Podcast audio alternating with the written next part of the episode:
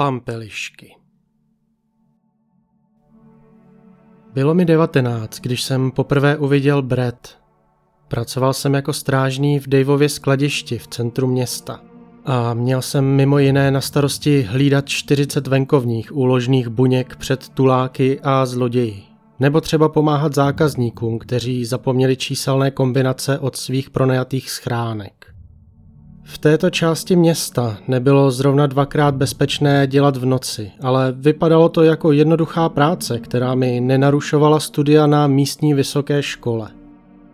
Zaučoval jsem se dvě denní směny a pak nastoupil onen čtvrtek v deset večer na svou první noční směnu. Sám. Nebo to jsem si alespoň myslel. Přišel jsem o deset minut dřív, v kanceláři seděl u stolu nějaký kluk hrající karty a dívka s dlouhými blond vlasy a kšiltovkou zaraženou nízko do čela. Ahoj, pozdravil jsem. Jsem Jason, jsem tady nový. Já jsem Tom, řekl ten kluk a začal si do batohu balit věci.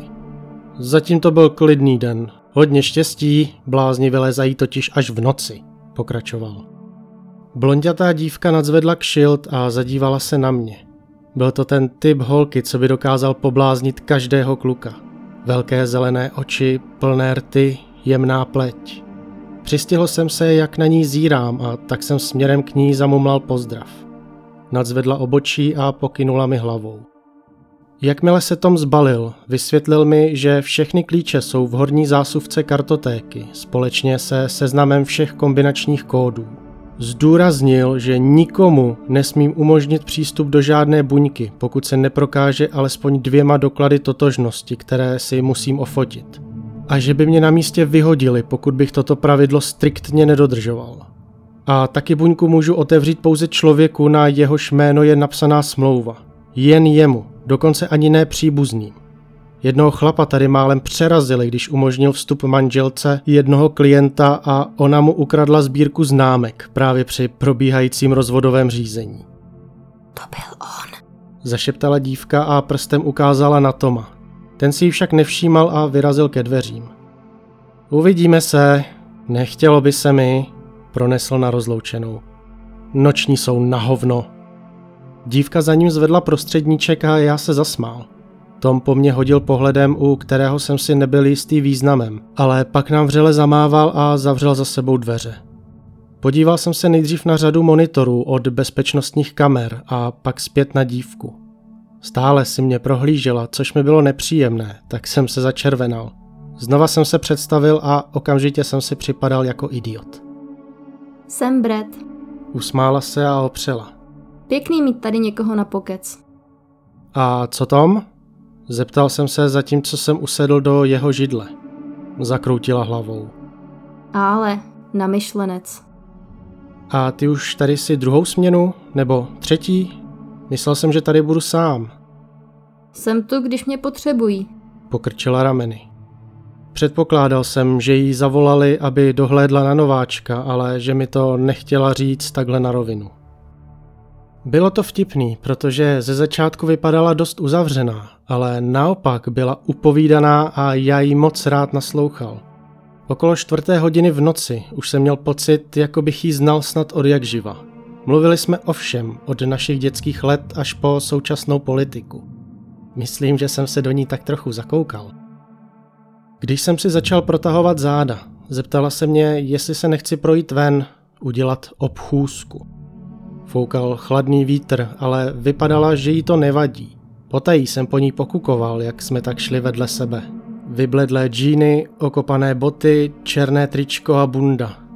Něco podobného bych našel i ve své skříni, ale na ní i tohle obyčejné oblečení vypadalo nádherně. Došli jsme na konec první řady uzamčených jednotek. Sklad byl rozdělen na celkem pět souběžných řad – Zatočili jsme do uličky u té druhé, když v tom se zastavila a sehnula k zářivě žluté pampelišce, rostoucí z praskliny v betonovém chodníku. Jsou mé oblíbené. Prozradila. Vždyť je to plevel, namítl jsem. Není to plevel. Pampelišky jsou přáním. Nikdy si do žádné nefoukl a nic si přitom nepřál? A když vykvetou a zbarví se do žluta? Žlutá je má oblíbená barva. Šťastné žluté kytičky.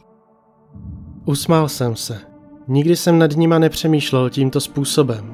Dívky, co jsem znával, oceňovaly spíše materiální věci, ale Brett nacházel krásu v takové obyčejné malé květině.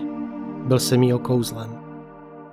Jakmile jsme došli ke čtvrté řadě skladovacích kojí, zastavila se a smrzutým výrazem ve tváři mi řekla, že tudy nechodí. Zeptal jsem se proč a byl jsem upoutaný jejím pohledem. Je símě číslo 27. Byla to třetí buňka v té řadě, ale vypadala stejně jako ty dvě vedle ní. Nerozuměl jsem tomu, ale když tudy nechtěla, vyrazili jsme do další uličky. Tam na konci stál automat na pití a já se zeptal, zda se něco dá. Zavrtěla hlavou, zatímco jsem do zdířky vhazoval mince. A pak zazvonil vedle na zdi připevněný telefon, kterého jsem si předtím nevšiml. Lekl jsem se tak, až jsem poskočila, sám sobě se zasmál. Ovšem Brett se nesmála. Vypadala vyděšeně. Nezvedej to. Vyhrkla na mě. Nikdy to nezvedej. Já nebudu, já... Co se děje? Nechápal jsem. Už mi neodpověděla a místo toho rychlou chůzí vyrazila zpět. Pospíchal jsem za ní, pití a rozměněné drobné jsem zapomněl v automatu. Když jsme došli ke kanceláři, otevřel jsem jí dveře. Ten telefon zvoní každé ráno ve 4 hodiny a 17 minut. Začala. Když zvedneš sluchátko, uslyšíš jen jakýsi syčící zvuk, jako by podivně vanoucí vítr. Nahání mi to hrůzu. Pravděpodobně to bude nějaký automat, takový ten, co zkouší, jestli je linka zapojená a funkční. Přemýšlel jsem. Podívala se na mě a zeptala. Věříš v duchy, Jasone? Ty si myslíš, že to volá duch? Nedělej si ze mě srandu. Odsekla. Promiň, zvedl jsem ruce v gestu vzdávám se. Jestli věřím na duchy? No, zatím jsem žádného neviděl. Zabručela, ale já pokračoval. Ale nevylučuju, že neexistují. Moje babička věřila na duchy. Tvrdila, že je vidí a kolikrát přísahala, že někteří členové naší rodiny je vidí taky. Měla i dar předvídavosti. Byla to rozumná a uvědomělá žena. To Brett obměkčilo a sedla si ke stolu. Takže si myslíš, že každý, kdo umře, se stane duchem? Nebo že odejdou na jiné místo? Proč by tady zůstávali? Pokrčil jsem rameny. Nedokončená práce, násilná smrt, nevím, co ty myslíš? Chvíli v tichosti přemýšlela. Možná nedokončená práce. Možná... Možná ale jiné místo není. Pozitivní nálada z předešlého rozhovoru tam zvenku byla pryč. Bez ohledu na to, o čem jsme se pak bavili, vypadala sklíčeně a když dorazil Abe, takový postarší chlapík z raní směny, zvedla se a odešla, aniž by se vůbec rozloučila. Narychlo jsem pozdravil Ejba a vyběhl za ní. Už jsem myslel, že jsem ji ztratil, když v tom jsem spatřil, jak nastupuje do vlaku. Kartičku jsem měl už dávno propadlou, tak jsem musel z kapes nejdřív vylovit drobné na jízdenku. Přisedl jsem pak k ní vzadu na sedadlo a ona se zamračila. Asi jsem vypadal jako nějaký uchylák, ale nechtěl jsem, aby byla smutná nebo na mě naštvaná. Opravdu mi na ní záleželo. Co tady děláš? Zeptala se a mně se najednou chtělo odejít. Ovšem vlak se právě rozjel. Připadá mi, že jsi na mě naštvaná, tak se chci omluvit. Místo odpovědi se podívala na postarší dámu přes uličku, která nás pozorovala. Pak potřásla hlavou, jakože je vše v pořádku, ale i tak ta paní vstala a odešla někam dopředu. To není tebou, ale nechci o tom mluvit. Tak si můžeme povídat o pampeliškách, navrhnul jsem. Jsou teď nově moje oblíbené květiny, jako ty. Nádherné a magické. I když to bylo strašně trapně řečeno, zasmála se a náš následující rozhovor se opět vrátil k té krásné jednoduchosti, jako v noci do chvíle, než zazvonil ten telefon. Alespoň tedy až do další zastávky. Na ní nastoupil takový plešatý hromotluk s černýma malýma očima a sedl si o několik sedadel před nás. Všiml jsem si, že Brett stuhla, i když nám ten chlap nevěnoval pozornost.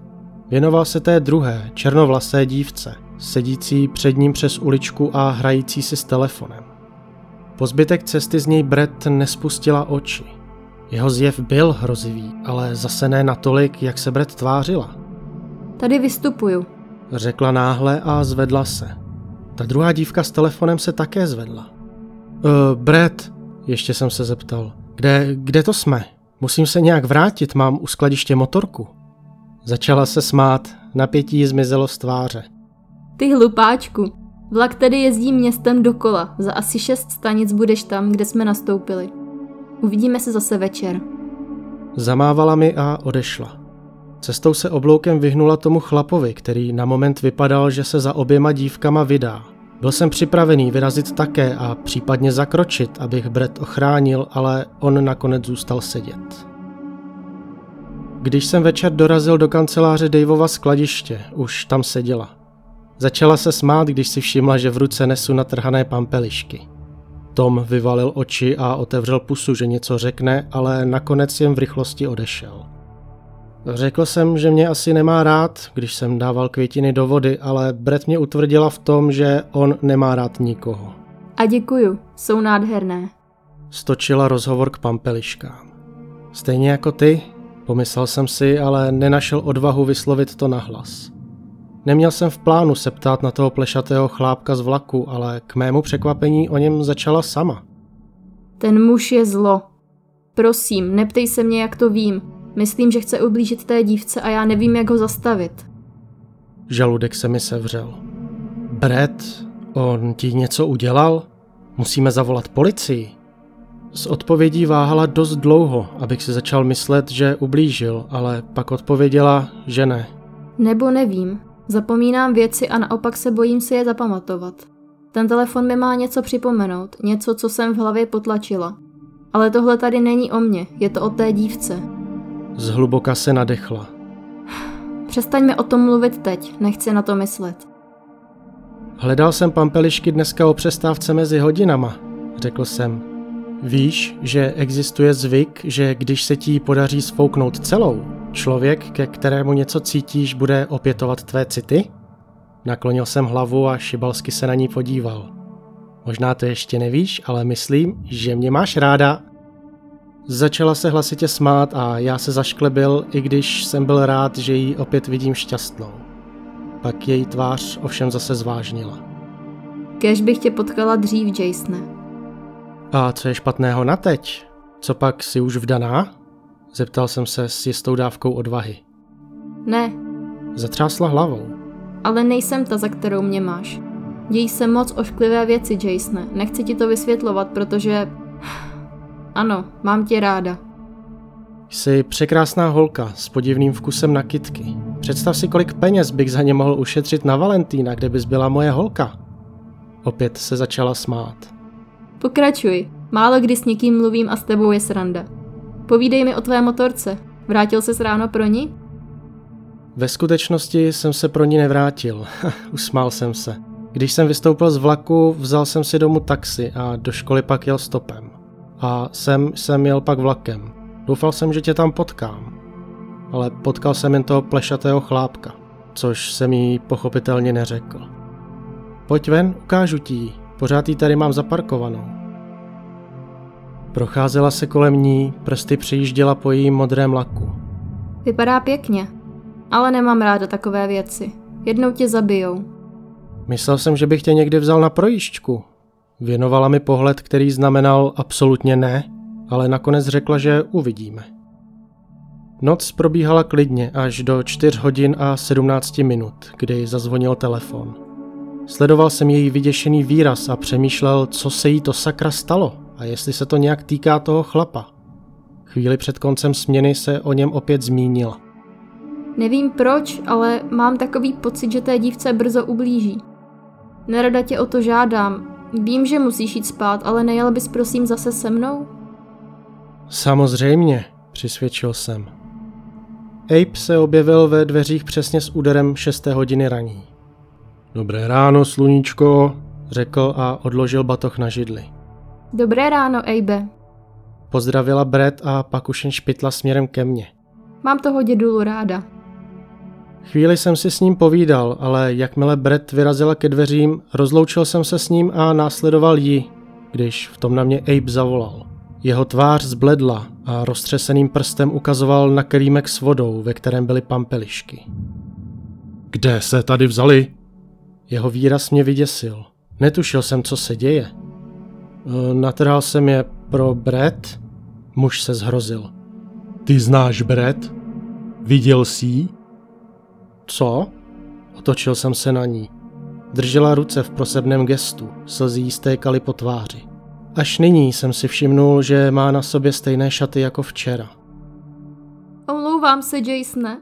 Nevěděla jsem, nevěděla jsem, jak ti to říct.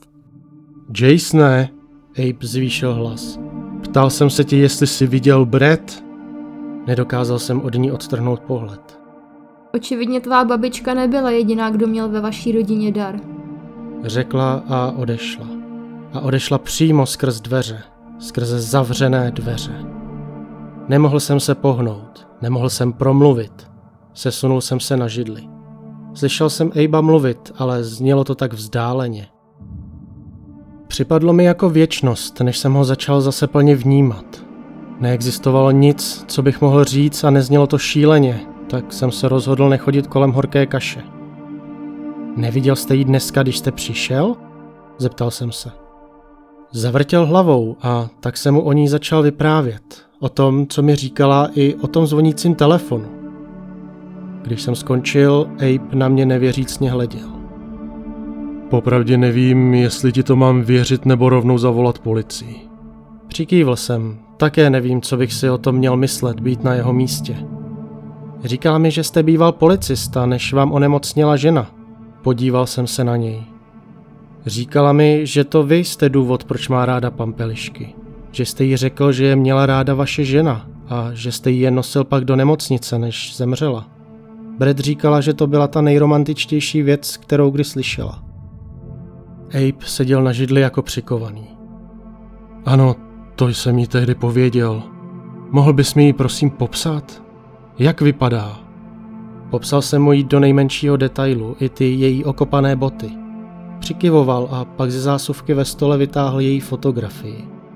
Byla to fotografie Brett. Fotografie otištěná na papíře s nápisem Hledá se. Popis oblečení, které v době zmizení měla na sobě, se shodovalo s tím, které měla na sobě dnes. Včera. Zmizela, když se odtud vracela domů před půl rokem. Když jsem přišel, dveře byly do kořán a kaluš krve tam u toho telefonu, ale policie nenašla žádné další stopy.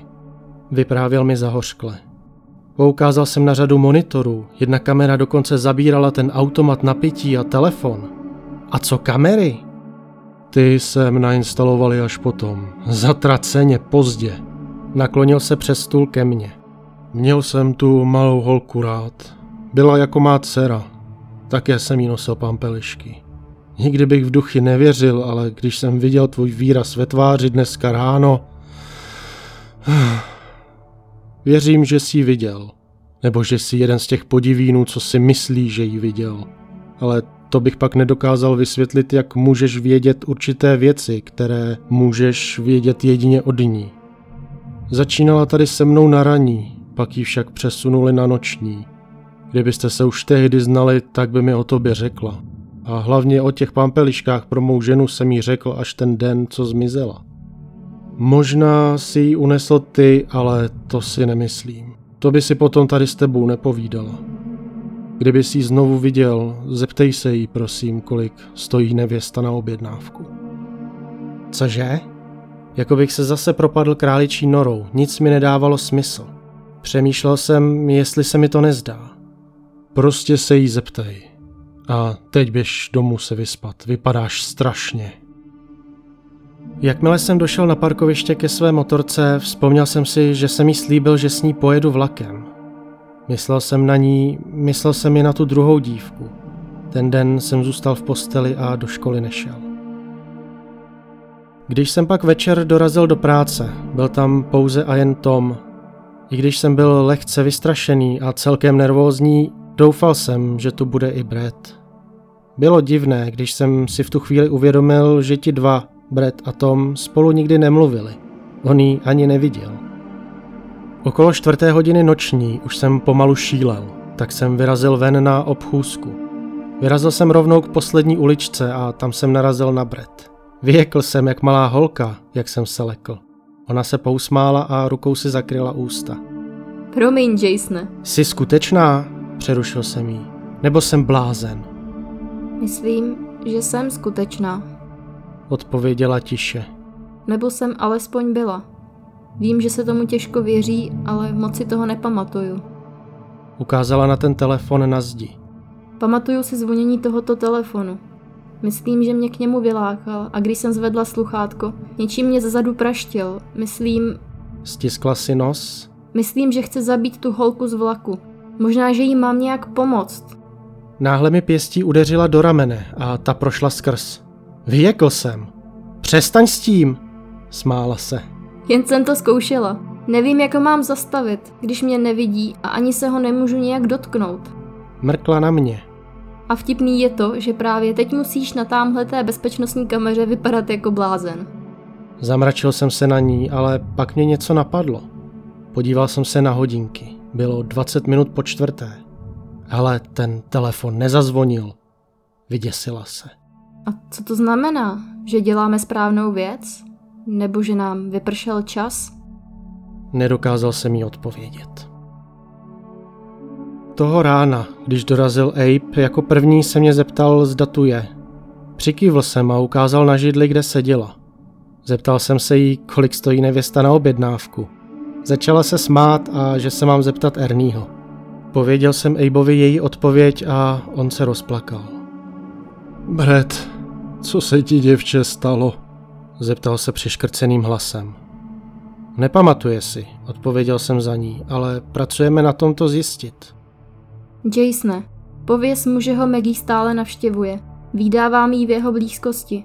Drží se za ruku s malou holčičkou, kterou nazývá Čmeláček. Abe nebyl schopen slova. Plakal. Dlouho. A když konečně mohl promluvit, prozradil nám, že Čmeláček byla jejich dcera, která zemřela ve 74. Nikdy o tom s nikým od té doby nemluvili. Musíme jít na ten vlak. Naléhala Brett a já se za nás oba s Abem rozloučil. S pánem bohem, synu. Rozloučil se Abe s náma. Jakmile jsme dorazili k vlaku, ona dívka už v něm seděla. A ten plešatý muž také. Seděl na tom samém místě a opět tu dívku pozoroval. Neměl jsem žádnou zbraň, ale při pomyšlení na to, jak ublížil Brett a jak chce ublížit té druhé, tak i když byl dvakrát takový než já, věřil jsem, že bych ho dostal už jen díky tomu vzteku. A to jsme měli brzo zjistit, neboť tentokrát, když ta dívka vystupovala, on vystoupil také.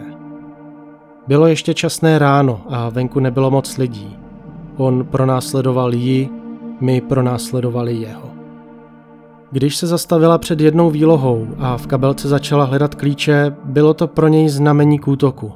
Vrhnul se na ní jako bejk, bylo to děsivé, jak rychle jí popadl a odtáhl do postraní uličky. Rozeběhl jsem se za nima. Držel jí za krk a tlačil na zeď. Zařval jsem na něj výhružným hrubým tónem, aby ji nechal jít. Podíval se na mě a to bylo pro tu dívku, která v ruce stále svírala klíče znamení k útoku. Prudce máchla a těma klíčema mu rozedrala obličej. Pustil jí a v bolestech se chytl za tvář. Krev mu stékala mezi prsty. Překvapený se rozeběhl mým směrem a já mu skočil do cesty ve snaze mu podrazit nohy. On zavrávoral, ale běžel dál do ulice. Avšak přímo pod kola nákladního auta. Ten zvuk budu v hlavě slyšet až do smrti. To bouchnutí, křupnutí a plesknutí mrtvého těla o asfalt. Ale byl jsem rád, už nikomu nikdy neublíží. Brett pak zmizela. Tak neuvěřitelně mi chyběla a každým dnem jsem doufal, že se znova ukáže. Pak jsem si ale uvědomil, že by to bylo ode mne sobecké a doufal jsem, že už konečně odpočívá v pokoji. Neměla žádný hrob, její tělo se nikdy nenašlo a tak občas natrhám pampelišky a dám si je v práci do kanceláře nebo doma za okno. Šťastné žluté kytičky. Čtyři měsíce po této události s Edwardem Kalpeprem, tak se jmenoval, sledoval jsem ten případ v novinách, jsem si vzal přes čas, abych pomohl Abeovi projít štos smluv s neplatícíma zákazníkama. Vypadá to, že dnes budeme vyklízet koji 27 a 38, řekl. Nezaplacené poplatky za pronájem. Pohodil smluvní papíry na stůl přede mne a já stuhnul. Z jednoho se na mě díval obličej Edvarda Kalpepra z ofoceného řidičského průkazu. Pronajímatel čísla 27. Abe si všiml mého výrazu a zeptal se, jestli jsem v pořádku. To je on, vyhrkl jsem. Tenhle zabil Brett. Nevím, proč mě to nenapadlo už dřív. Sama říkala, že se té koje bojí. Teď to začalo dávat smysl. Abe popadl seznam kódů a utíkal tu buňku otevřít. Uvnitř byla hromada starého nábytku a krabic s bordelem, avšak vzadu jsme našli kovový barel. A u něj na zemi ležela Bretina bunda. Abe mě uchopil za ruku. Neotevřeme to a zavoláme policii, rozumíš? Nechal jsem se od něj vyvést ven, protože ani já nechtěl vidět to, co je uvnitř. Bretino tělo bylo konečně uloženo k odpočinku. Se souhlasem její matky jsme pak následujícího jara uložili na její hrob tolik pampelišek, že vypadal nádherně a jako sluníčko, stejně jako dívka, na kterou jsme vzpomínali. Myslím, že by se jí to líbilo. Po pěti nebo šesti letech jsem dostudoval školu, našel si skutečnou práci, párkrát jsem se zamiloval, ale ve skutečnosti jsem na ní nikdy nezapomněl. Pokaždé, když někde najdu bílou pampelišku, fouknu a něco si přeju. Pokaždé, když jsem zpět ve městě, navštívím hřbitov, abych se přesvědčil, že na jejím hrobě je dostatek těch šťastných žlutých kytiček. Jednoho dne jsem jel na motorce a užíval pěkného dne. Předpokládám, že řidič toho auta mě neviděl. Letěl jsem vzduchem a s ošklivým prasklavým zvukem jsem dopadl mimo silnici. Byl jsem přivědomý, ale nemohl se hýbat. Nic jsem necítil, pouze sluneční svit ve tváři. Byl jsem dezorientovaný, ale poznal jsem, že ležím na louce. Koutkem oka jsem zahlédl bílou pampelišku. Nedokázal jsem do ní fouknout, ale i tak jsem si něco přál. Pak jsem ztratil vědomí. Když jsem přišel k sobě, stále jsem se nemohl hýbat, ale ucítil jsem, jak do mě někdo šťouchá. Byla to Brett. Budeš se tu takhle válet celý den? Zeptala se a podala mi ruku. Překvapivě jsem dokázal zvednout tu svou a ještě více překvapivě jsem uchopil tu její. Byla skutečná, hmatatelná. Přemýšlel jsem o tom, že jsem v nemocnici a silně pod léky, ale slunce bylo tak opravdové. Dokonce jsem cítil zápach spálené gumy. Postavil jsem se na nohy a chvíli se snažil udržet rovnováhu. Pak jsem spatřil nedaleko mou roztřískanou motorku. Možná bych se neměl tolik hýbat, než přijede záchranka, zavrávoral jsem. Bretu stoupila. Jo, no, ohledně toho... Ukázala na zem vedle mě. Bylo to nereálné vidět vlastní polámané tělo hledící do nebe. Vydal jsem ze sebe pár přidušených zvuků znamenající údiv. Naklonila ke mně hlavu. Jsem ti říkala, že tě tyhle věci jednou zabiju. Takže co teď? Zeptal jsem se. Je tu někde světlo na konci tunelu, kterým projdeme? Za každé situace klidný. To mám na tobě ráda. Pokrčila rameny. Ale jestli je tu něco, kam bychom měli jít, zatím jsem to nenašla. Možná tu jsme jen ty a já? Možná to je to moje přání, řekl jsem a ona nadzvedla obočí. Měl jsem jedno přání, než jsem zemřel. Podrbala se na nose. Ano? Je to ten důvod, proč jsem tady? Co to bylo za přání? Jen jedno přání, které jsem si přál asi tisíckrát. Vzal jsem ji za ruku a otočil k sobě. Co jsem si vždycky přál, bylo tě znovu vidět a udělat tohle. Řekl jsem a políbil jí.